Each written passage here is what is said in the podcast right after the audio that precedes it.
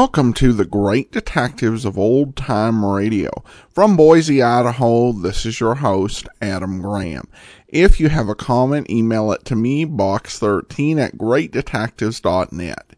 Follow us on Twitter at Radio Detectives and become one of our friends on Facebook, facebook.com slash Radio Detectives. And you can support us on an ongoing basis at patreon.greatdetectives.net. Well, we begin our series of Christmas episodes. First of five that we'll be playing this week is an episode of Nightbeat. And we skip here till the end of 1951. There was no Christmas episode in 1950 because the series uh, went off the air in uh, November that year and didn't come back until spring of the following year. The original air date on today's program, December the 21st, 1951, and this one is Five Days Off for Christmas. Now, screen actor Frank Lovejoy comes to the NBC microphone as reporter Randy Stone on Night Beat. But first, let me tell you about some of our other mystery features heard on this station of the NBC radio network. This Sunday, the Falcon brings you mystery, adventure, and intrigue as he investigates the case of the helping hand. Later Sunday, make a date to hear Lloyd Nolan as he brings you thrill-packed listening as Martin Kane, Private Eye. And every Monday evening, you're invited to tune to this NBC station for Dangerous Assignment starring Brian Donlevy. Now there's Adventure with Frank Lovejoy, starring on Night Beat on NBC. NBC presents transcribed Frank Lovejoy in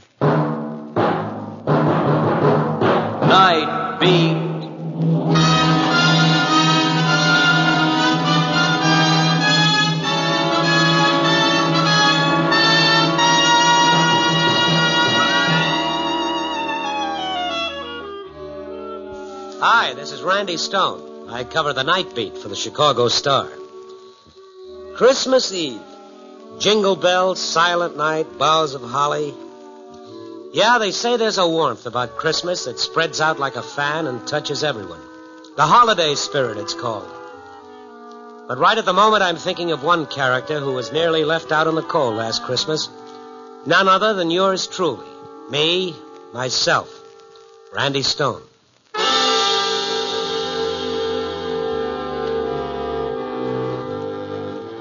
It started out like any other Christmas Eve an exchange of gifts, a few drinks, some off key caroling, everybody killing time until the going home nod from the boss. Everybody, that is, but me. No, I wasn't going home, because as far back as I can remember, Christmas has been another work day for Stone. I waited around for the noisy holiday gang to leave so I could settle down to work. And then Sam Bullock, the big boss, sent for me, and I walked across to his office. Oh, come in, Randy. Come in. How are you, boss? Sit down, Randy. Oh, such politeness can mean only one thing. I'm fired. no, this is even more embarrassing, Randy. I'm uh, going to give you a little something in the way of a present. ah, I'll come back when you're sober. When's the last time you had Christmas off, my boy? I can't remember why. Well, you're having this one off. Five days of it to spend with your family. Well, what family? Boss, you know better than that. What'll I do with myself? Well, a man who knows as many people as you do, why, it'll be the best thing in the world for you. Hey, yeah. Yeah, it might really be something. Say, I could call Alex Stevens. He's been bothering me for eight years to spend Christmas with his family. Sure. Or maybe Alice over in Classified. Ah, you know, I'm beginning to like the idea. okay, well, you'd better beat it before this noble impulse of mine evaporates. Well, you hang on to it. I'm leaving now. and, uh, Randy. Yeah. Uh, Merry Christmas to you. Right back at you, Chief. And thanks for the break.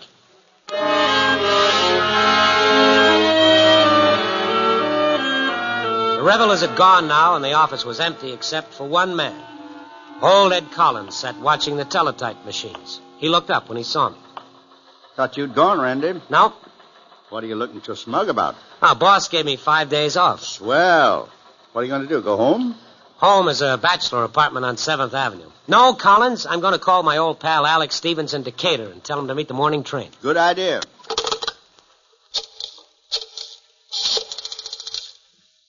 Long distance? I want to call Decatur, the Stevens residence. Alex Stevens in Decatur. I'll wait. Mm-hmm.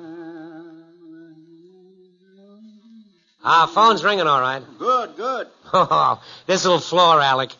Eight years he's been after me. Must have an old maid sister-in-law or something. Careful, Randy. Tried to marry me off once when I was younger. Should have answered by now. Oh, what's that, operator? Oh, no, no. No use ringing anymore. He must have gone out of town for the holidays. Gone out of town, eh? Yeah, yeah, I guess I'll have to settle for female company.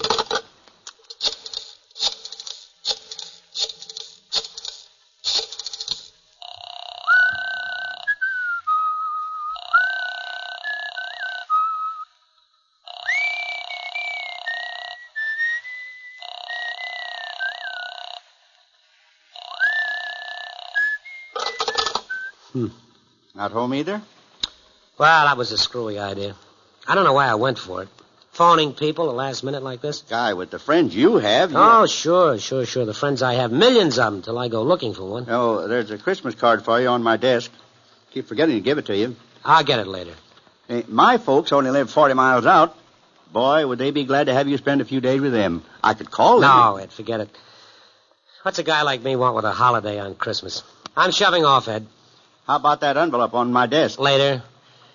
Looks like I might be back to play a little pinochle with you. Now, my ma, all I've got to do is phone No, I'll make out all right. See you later. And have yourself a time. Merry Christmas. Yeah, yeah. Uh, Merry Christmas.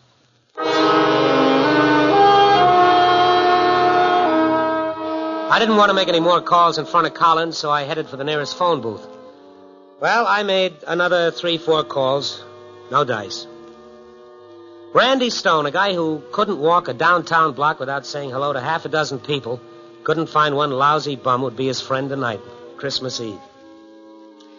I went back to the office hoping some big story had broken so that I could put myself to work. Nothing come in, Ed? Not a thing. Even the thugs are home tonight. Anybody phone me? No. Uh, here's that letter I was telling you about. Oh, thank you. What's that, money? It's a 50 cent piece. what do you want? Your autograph? It just says, God bless you, Mr. Stone, signed Catherine Malloy. I don't know any Catherine Malloy. Hey, this is all the earmarks of an office gag and a pretty poor one at that. It's half a buck. Yeah, it'll buy a drink. Say, Randy, Yeah. I, I thought maybe you'd change your mind about going out to my folks' place. No, thank you, Ed. No, no, thank you. My ma, she. No, I said no. Uh, Ed, no, no, thank you. Outside it was snowing, light and fluffy, like it had been specially ordered for the occasion. And the people went about their business humming and singing little snatches of song. You know, oh, what fun it is to ride in a one horse open sleigh. Yeah, there was warmth and good feeling everywhere. But my mood was more than a match for it, and I was beginning to feel sorry for myself. Like an unwanted cat, I took my mood out to get it drowned at Bobby's bar. Randy, how are you, boy? How are you? Wow. What's with this place? It's like a morgue. Haven't you heard? It's Christmas. Yeah, I've heard. Will you put a dime in that thing, and get something snappy? Okay.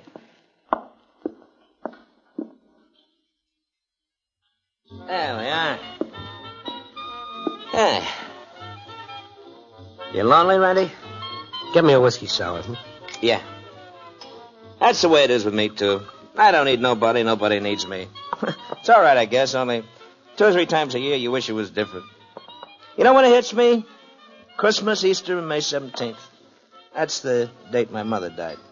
But Christmas and Easter was a big time in our house. You know, we had 11 kids. Look, why don't you write a book? You act like this was something new to you. To me, it's like this every Christmas. You know, the important thing is don't be alone. How much do I owe you? 50 cents. Here. You know, when you try and fight it, you gotta lose. Uh, Randy, are you going into a new business? What do you mean? Well, I thought maybe you might have gone into manufacturing. Manufacturing what? Coins? But, brother, if you are, you got a lot to learn. This is about the phoniest half a buck I ever saw. Phony. Yeah. Give it to me. Yeah, mm-hmm. That was somebody's idea of a gag. Some half-wit in the office. Ain't much of a joke, I'll tell you. Mrs. Malloy, huh? I'll fix those guys. You gone? Yeah. Hey, well, what's your hurry? You ain't gonna leave me here alone, are you? Wait till somebody else comes in. So long, Bob. Well, you ought to stick around so we can talk, Randy. You're wasting it on me. Okay, Randy, but remember what I said. Don't be by yourself. Whatever you do, don't get to be alone.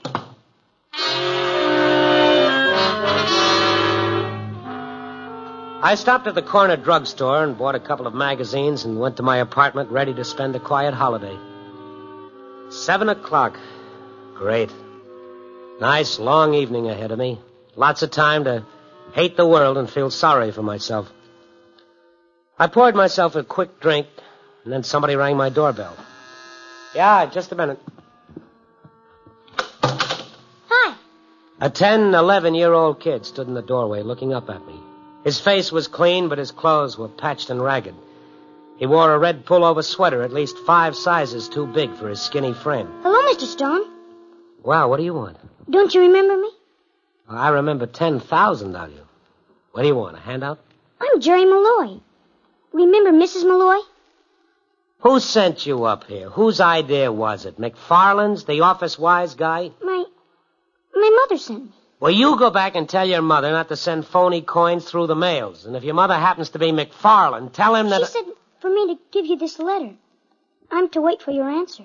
Look, kid, take your letter and beat it. Enough is enough. She said maybe. Will you take the letter? Now, come on. What are you waiting for? I'll leave it with you. No. Here, here's two bits for you. Now go tell McFarland the joke is over. Now beat it before I get mad. Mother said to wish you a Merry Christmas. Beat it. I no sooner slammed the door shut when I began feeling like a heel. Then I opened the door half hoping I'd find him standing there. But he was gone. But resting on the mat in front of my door was the quarter I'd given him. I picked it up and I stood there with the coin burning my fingers. I knew I wouldn't feel quite clean again until I'd found that kid and made it right with him. Somehow.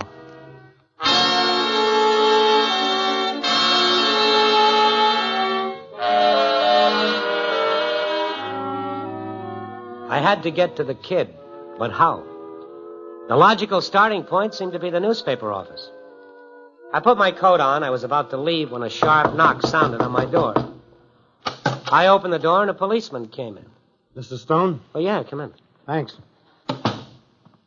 I'm uh, Lieutenant Saunders. Know anything about this? Well, this envelope's addressed to me. Where did you get it? Do you recognize it?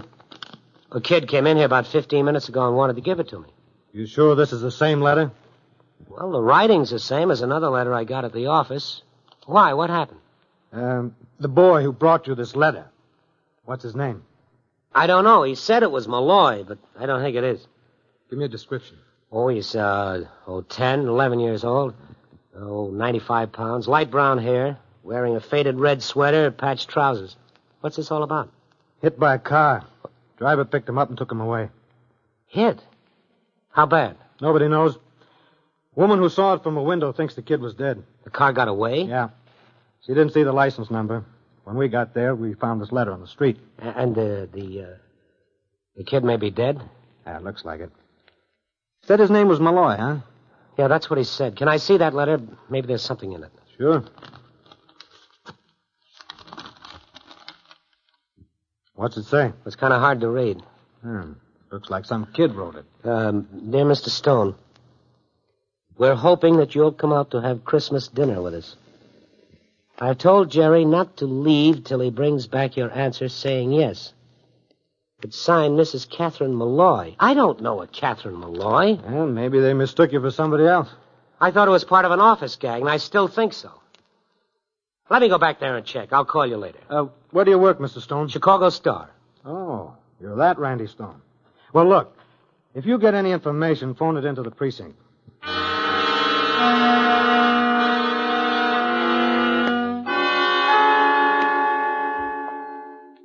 Uh, hi, Randy. What's the matter with you?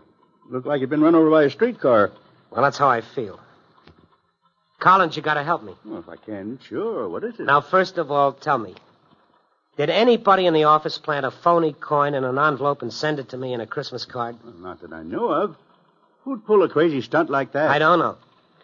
I gotta find out about that kid. What kid? Well, he came to my apartment with a message, and on his way home, he was hit by a car. Bad? A driver picked him up and took him away, and the cops think that he was dead. And you don't know the kid? No, he said his name was Jerry Malloy. He, he said it like it should have meant something to me.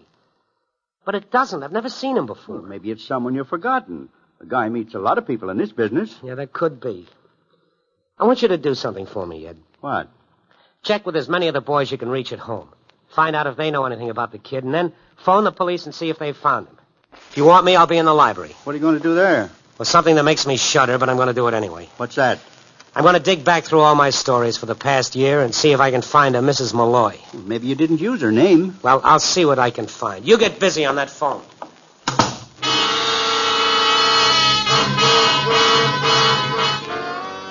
Collins left me alone and I went to work. It's funny how inane some of the stuff you write seems after it's been buried. Only three of the bits offered any idea of who Mrs. Malloy might be. One about a woman who'd refused to leave a cat in a burning house. Another about a middle-aged lady bookie. And the last about a woman and her family who were being evicted from a slum apartment for lack of rent money. The story was about the bystanders and how they dug into their pockets and raised 40 bucks so the woman could get back into her place. How are you doing? Well, I'm not sure, but I think I've got something. Well, I called the boys. They don't know anything about the kid or the letter. You phoned the police? Yeah. Well, They want you down to headquarters me? What for? to identify the kid. They think they found him. Dead? Not much chance to live. Where is he? State Hospital. It's a pleasant shore for Christmas Eve, isn't it? Dandy. Well, then I guess they want me to go and see his mother and say, uh, guess what I brought you for Christmas? Snap out of it, Randy. It wasn't your fault. Yeah, yeah, yeah.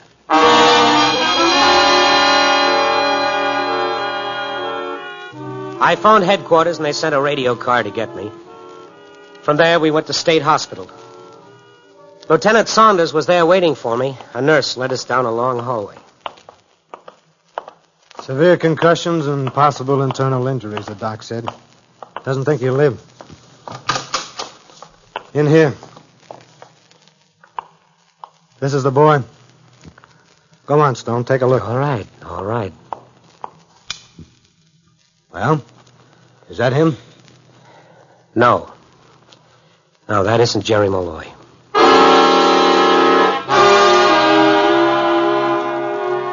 For a minute, I felt a sense of relief, but I knew I was kidding myself. Sooner or later, Jerry's body would be found. And until then and after then, I'd feel the guilt to be mine. You see, by now I knew the kid was on the level. He'd been sent to me with a message offering me a home for Christmas, and in my blind stupidity, I sent him away. Nice guy, this Randy Stone. The cops dropped me off at the paper and told me they'd keep in touch. Well, No, it's not him. what are you going to do? I'm going to find Mrs. Malloy. That 50 cent coin, that's what makes it interesting. Why money in a Christmas card and a phony coin at that? Well, maybe she didn't know it was phony. All right, then. She didn't know it was phony, but why was she sending you money? You lending the stuff out at 15%? What? Hey, wait a minute. You got something there. Maybe she did owe me some money. That woman that was tossed out on the street, 40 bucks we raised for her, she took my name and said she'd send me my five bucks back. Oh, can you remember where she lived? It was on the south side. I remember the building. Yeah, I can find her. Collins, I, I can find that kid's poor mother. Well, isn't that what you wanted? I don't know. You know what I really want? I'd like to start this whole evening over again. Think you could arrange it for me?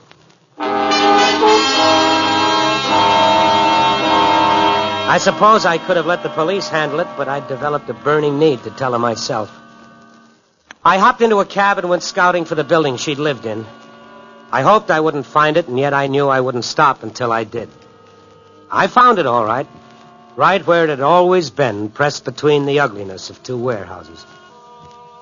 I hung around outside for ten minutes before I could find the courage to go and face her. Apartment six she'd lived in. I stood in front of it and listened to the muffled sounds of a radio playing dance music inside. Well, hello, hello, hello. May I come in? I've got to talk to you. Oh. I'd like very much to have you come in, but my husband, he's a bouncer in the nightclub. Maybe some other time. huh? Look, Mrs. Malloy, I- I've got to talk to you. What about Christmas Eve? Go away. Hey. What Mrs. did you say I was?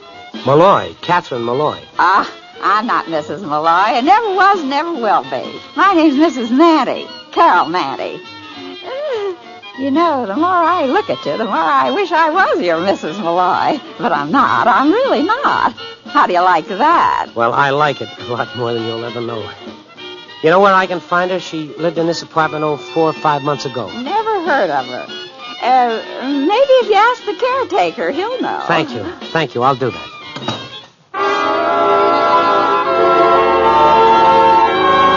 Was glad this woman wasn't Jerry's mother. I'd built a picture of Mrs. Malloy that didn't jive with a slightly tipsy frump staring at me out of hazy eyes. I called him the caretaker. Yes, Mrs. Malloy lived here, but she'd moved a couple of months ago, and he didn't know where to. He told me to try Kozlov's grocery store. The storekeeper there was a living city directory. Mr. Kozlov?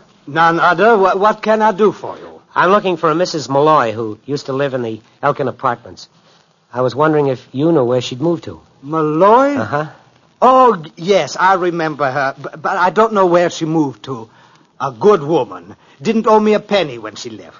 I've got to find her. She was working steady when she moved. Wages every week makes difference. Uh, you, uh, you think some of her neighbors would know where she moved to? Oh, they, they do a big turnover in some of those places, but with wages coming in regular, I think I know how you can find her. How? Uh, It's a pattern people follow. When things can't be worse, uh, then they live in places like the Elkin apartments. But when they're working and a little money is coming in, they move up a notch.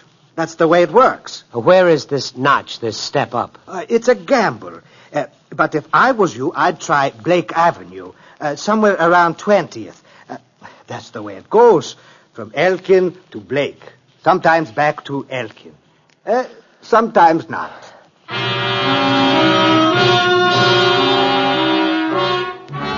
Sometimes three hours can be an eternity. It was ten o'clock now. Three hours since the kid had knocked on my door. The streets were full of happy, smiling people, and the snow made everything look like a Christmas display window in one of the big stores. I'd have given ten years' salary to be like the people rushing into the stores for the last minute presents for Aunt Agatha. I went into the stores all right, but to ask them if they knew where I could find a dead kid's mother. Took me about 15 calls to locate her. A druggist gave me her address 1461 Burkell Street, apartment 9. Before going there, I called the office. Hello? Oh, Ed, anybody phone? Nope. I guess I haven't found him yet. Well, how about the mother, Mrs. Malloy? You think she'd have called the police by now? Yeah, you'd think so.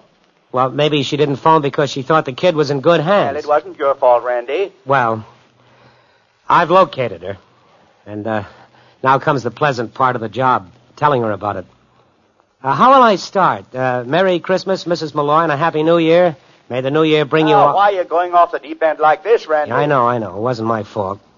I was just an innocent bystander. So long.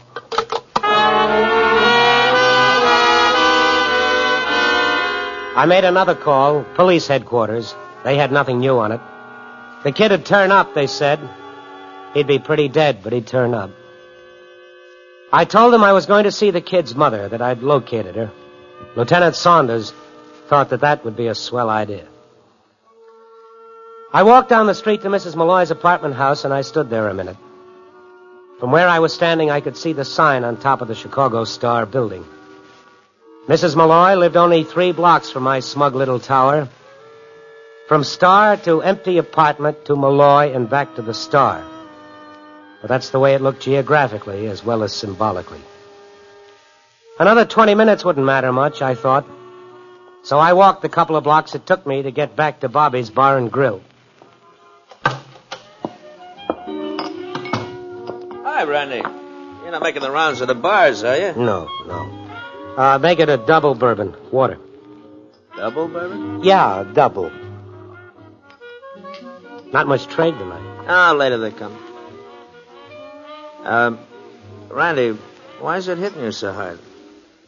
You scratch a little of the veneer off, and what do you find? A sentimental slob. What's bad about that? Well, then you find that you can't do things that have got to be done. Like what? What needs being done tonight? Like telling a woman that her young son is dead and that I had a lot to do with it. You're kidding. I'm not. How do you go about a job like that? Well, how did it happen? Does it matter? No. You think whiskey will help? Close the place up, Bob, and come with me. You don't have to say anything. Just stand there with me. No, no, no, no. It's a one man job, huh? As far as I'm concerned. Well, maybe you're right. I'll see you later. Yeah, I'll see you later.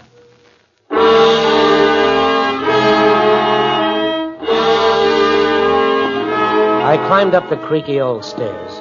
It was no better than a tenement house. Only one thing distinguished it from a slum, and that was a cool, clean smell. The walls were torn and the woodwork was scarred and marred, but it was clean. I know it's crazy, but I got a lot of courage out of that feeling of cleanliness. I stood in front of apartment nine, listening. Then I knocked on the door. Who is it? It's me, Randy Stone. Mr. Stone, how welcome you are. Come in. Thank you. I'll close the door to the children's room. They are only fallen asleep, and if they hear us, they'll be sure you're Sunday. She walked away to close the door, and I wondered how I'd ever come to forget Mrs. Malloy. Her face was overflowing with a deep spiritual beauty that lighted up the whole room. She came back and sat down near me. I'm so happy you hadn't forgotten me, Mr. Stone. I was afraid you might have. Then when I was able to make a small payment on that loan, I thought I would ask you to come to see us. God will never let me forget what you did for us that night, Mr. Stone. Mrs. Malloy, I. Uh... I don't mean to embarrass you, really, I don't. But I knew if you possibly could, you would share some part of Christmas with us. I knew that the old and shabby furniture would make no difference to you. This humble home. Well, Christmas began in a humble home. Yes, that's what I told Jerry. Mrs. Malloy, uh, about Jerry, I don't know how to say it. Say what? What is it, Mr. Stone? Well, about Jerry not being home. I, I, I don't understand. The bedroom door opened and a boy walked out. I caught my breath and held it. It was Jerry. Jerry! Hello, Mr. Stone. Jerry Malloy, go back to bed this minute. Oh, no, please let him stay. Jerry, I heard that you were hurt. Oh, that. I was just shook up a little. The man drove me Well, home. Jerry, you didn't tell me about that. It was nothing. Jerry, when you knocked on my door. I told door. Ma all about it. About the way you made me come into your room and have some fruit and candy. And how glad you were when you read that letter. That's right. And he told me how you said you would get down to our house tomorrow night if it was the last thing you ever did. That's what you said, wasn't it, Mr. Stone? Uh, I, uh, I tell you, Mr. Stone, this boy of mine is uncanny. Do you know what he told me? He said he shouldn't be surprised if you came down to visit us tonight. did you say that, son? Didn't you, son? Yes. Tell him your exact words, Jerry. Go on. Mr. Stone is no stranger. Say it, Jerry. I said I wouldn't be surprised if he even comes to see us tonight. He needs us that bad for Christmas.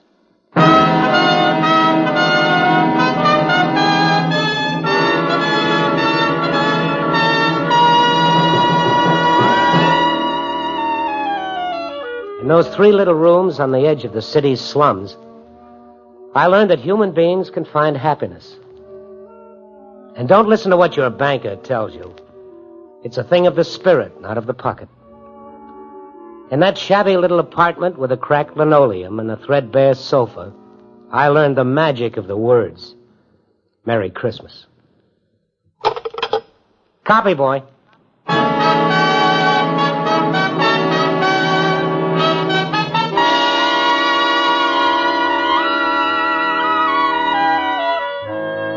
Night Beat, starring Frank Lovejoy, is produced and directed by Warren Lewis, edited by Larry Marcus.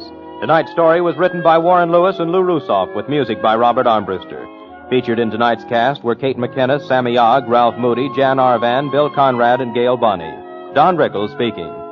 Our star, Frank Lovejoy, and all of us on Night Beat wish you a very Merry Christmas. Three chimes mean good times on NBC. Saturday morning, hear Mind Your Manners, and later the Somerset Maugham Radio Theater starring Peggy Ann Garner. This is NBC, the national broadcasting company.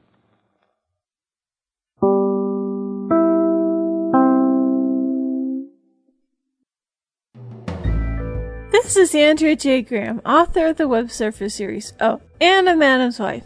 You're listening to the Great Detectives of Old Time Radio.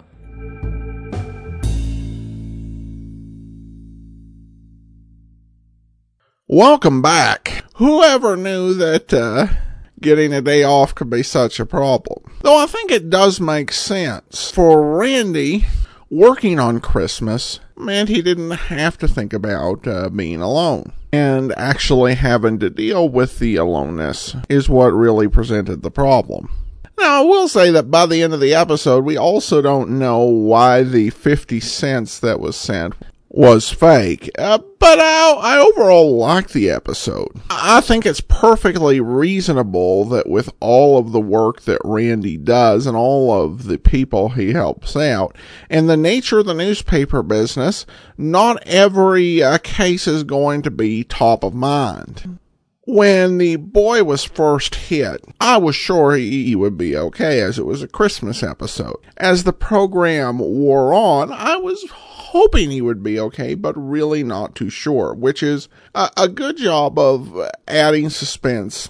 Even though this is 1951, it wasn't unheard of for a child to die in a Christmas episode, though pretty rare. The only one I'm aware of is the Dragnet Christmas episode. Uh, but this one I think has a good twist. The family uh, living in poverty, and this boy sees Randy has a need for them, a way they can help uh, him. And I, I, think that's just a very powerful uh, image and a nice uh, conclusion to a play that uh, does put Randy through his paces. All right, well, that will do it for today. Join us back here tomorrow for this week's only non Christmas episode. Uh, it'll be an episode of the private files of Rex Saunders. And then uh, be sure and listen again next Monday for Nightbeat. In the meantime, send your comments to box13 at greatdetectives.net. Follow us on Twitter at Radio Detectives and become one of our friends on Facebook, facebook.com slash Radio Detectives.